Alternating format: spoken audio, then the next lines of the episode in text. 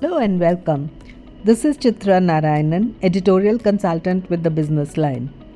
In this podcast, I speak with Adobe's Chief People Officer and Head of Employee Experiences, Gloria Chen, who's in India recently. During the conversation, she talks about how Adobe is reimagining the future of work in its new office building and also how it has reset its values to meet this future. She also talks about her own journey in the company and the changes she has seen.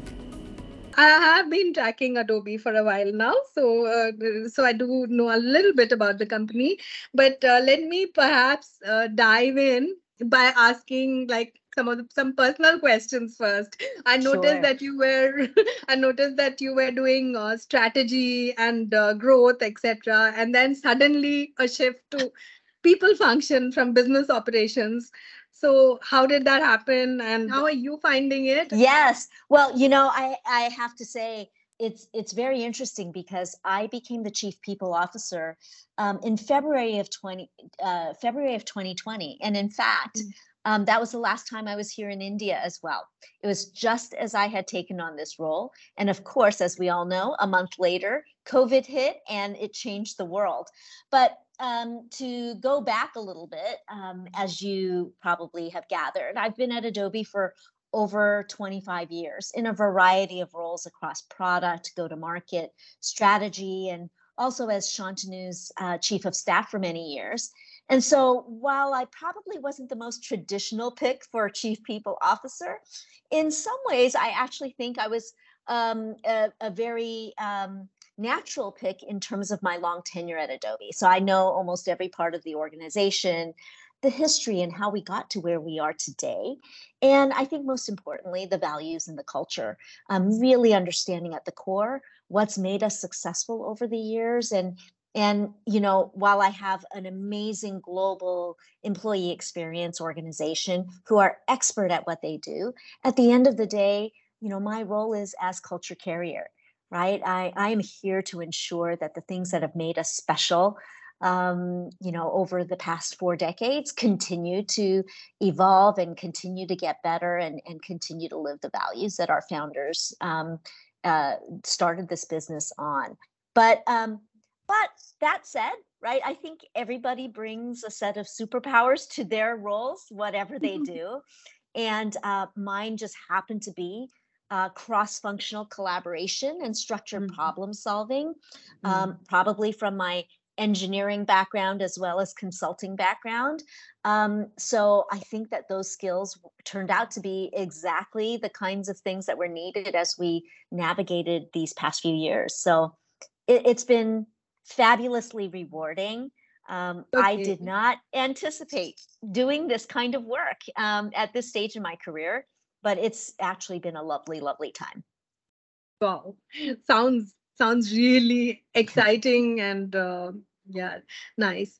So um, uh, you know, like the pandemic did. Uh, good, you mentioned that you arrived at the time of the pandemic in this role because it did kind of upset all the all the structures and the you know inherent whatever culture and values that you're talking about because we moved to remote work and then to hybrid work. And now we in in in india at least we are seeing a tussle between returning to the office versus i mean a lot of women have quit.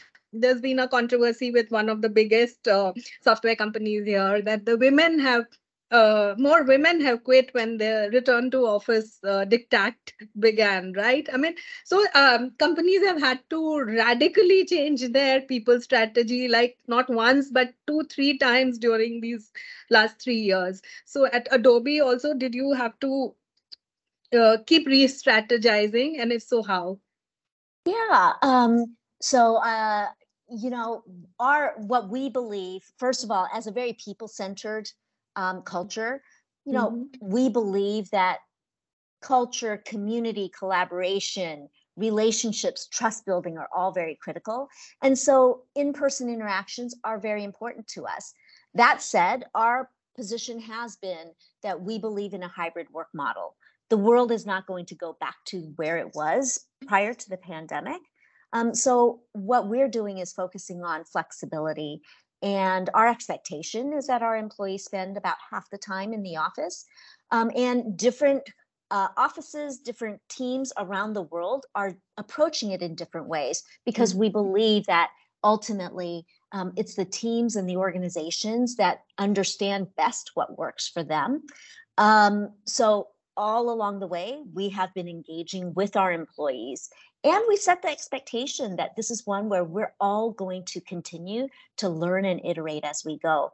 Um, the good news is people are coming into the office. I, you know, I'm here on a Tuesday morning, um, and I know that um, you know people are engaged, and there are people, um, you know, coming together. And so those are the kinds of things that um, are really critical.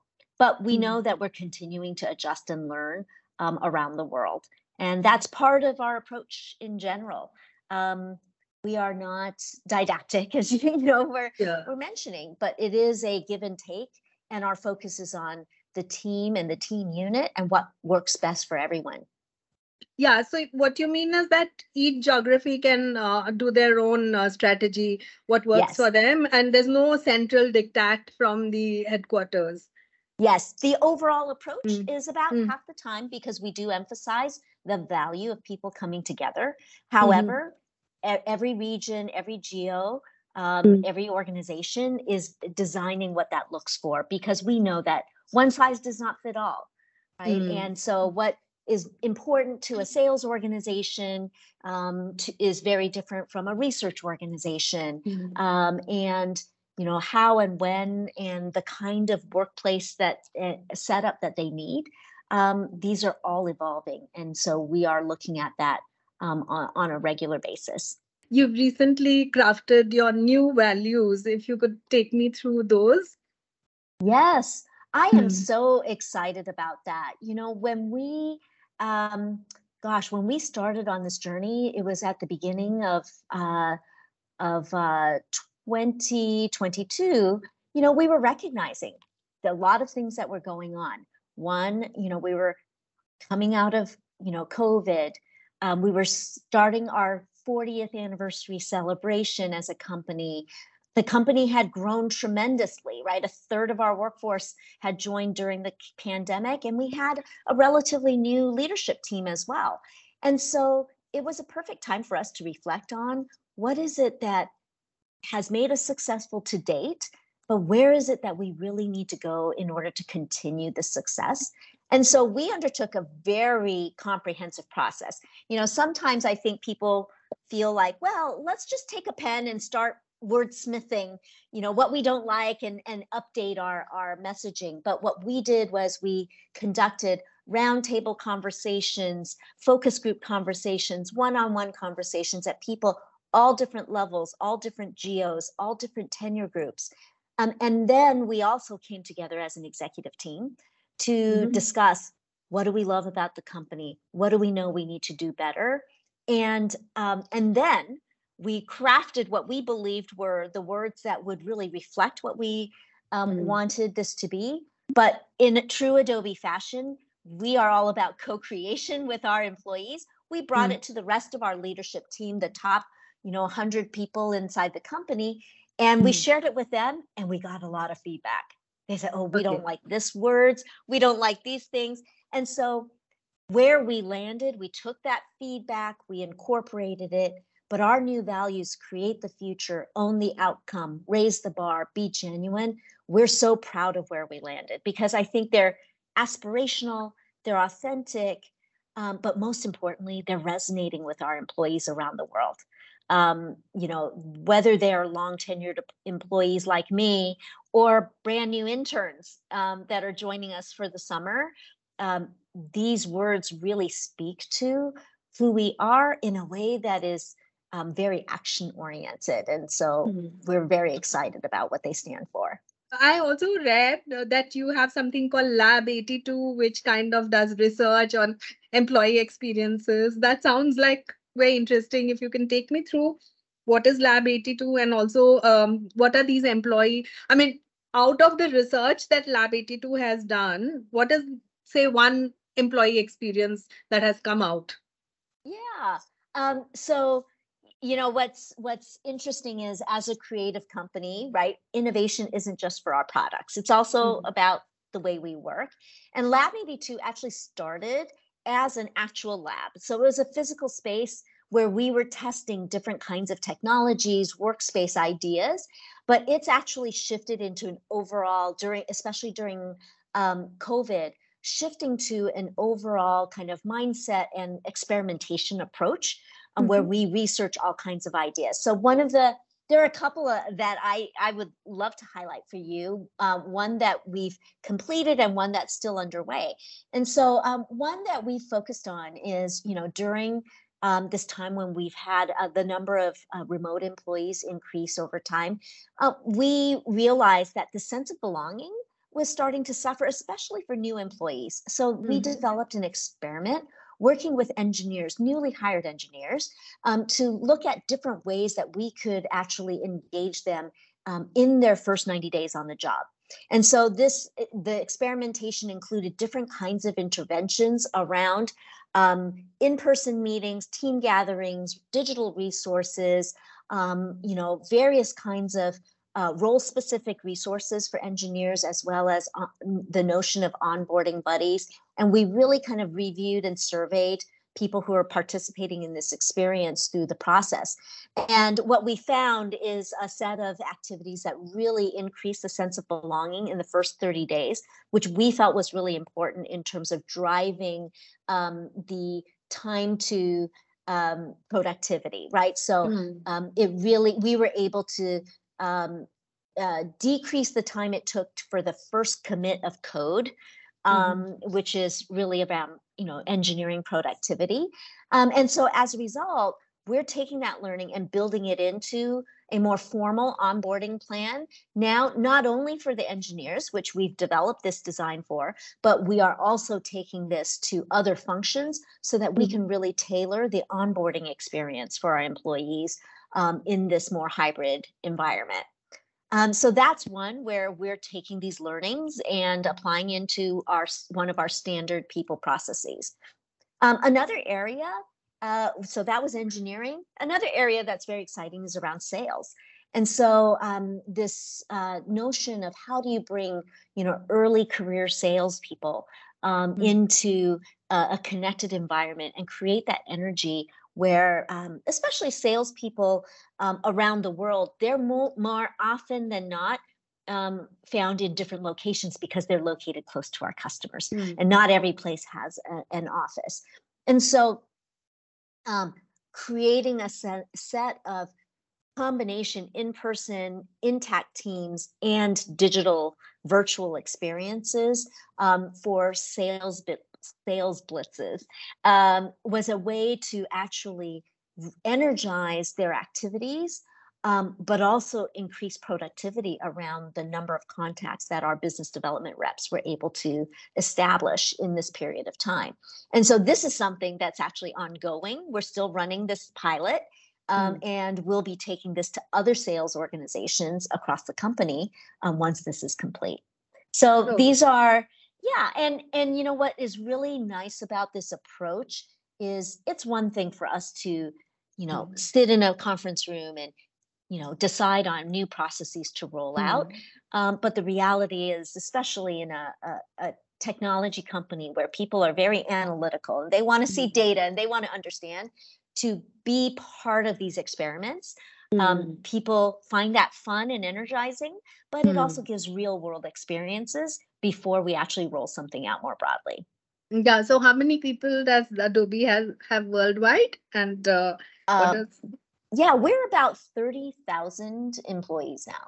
I also read that you've come up, uh, you've uh, launched this Founders Towers that looked really interesting, and it's like your experiment with, um, I mean, hybrid and all that was brought into this new Founders Towers. So if you can talk about this office space Yes.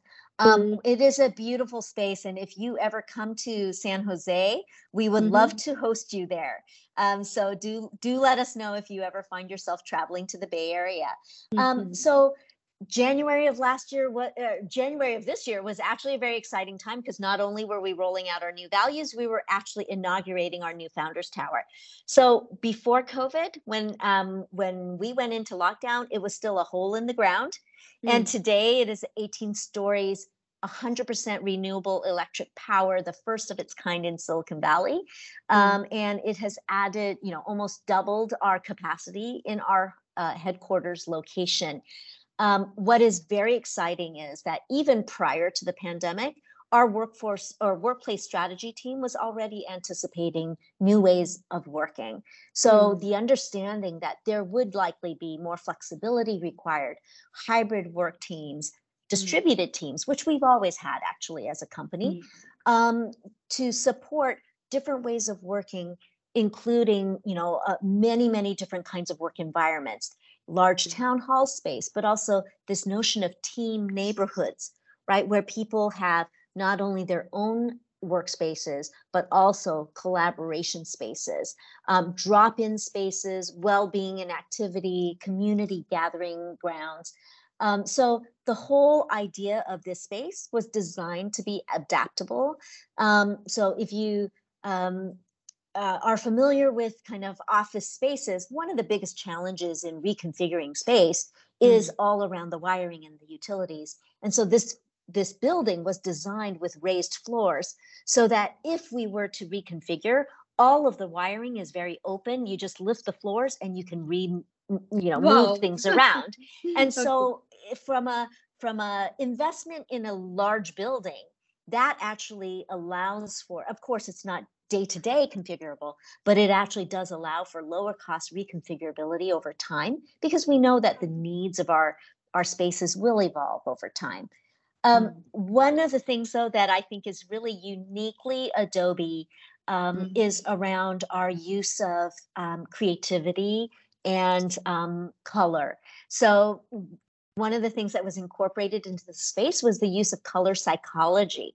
So oh. blue really helping with focus, green supporting collaboration, orange around community. And so those are all built into the different spaces, which is fascinating. And I find that when I'm in this building, you really do feel the difference in energy um, depending on the kinds of places that you you go to. And we've of course commissioned a lot of local artists um, to really represent the diversity of the San Jose community um, and um, also drew on our global community of artists from Behance, you know, our, our um, yeah. community site, right? So um, there's a lot of elements. And one, oh, one additional thing is in our the main floor, there are these beautiful columns that are completely digital and they're mm-hmm. they're powered by AEM screens, which is actually mm-hmm. a product that's developed here in India.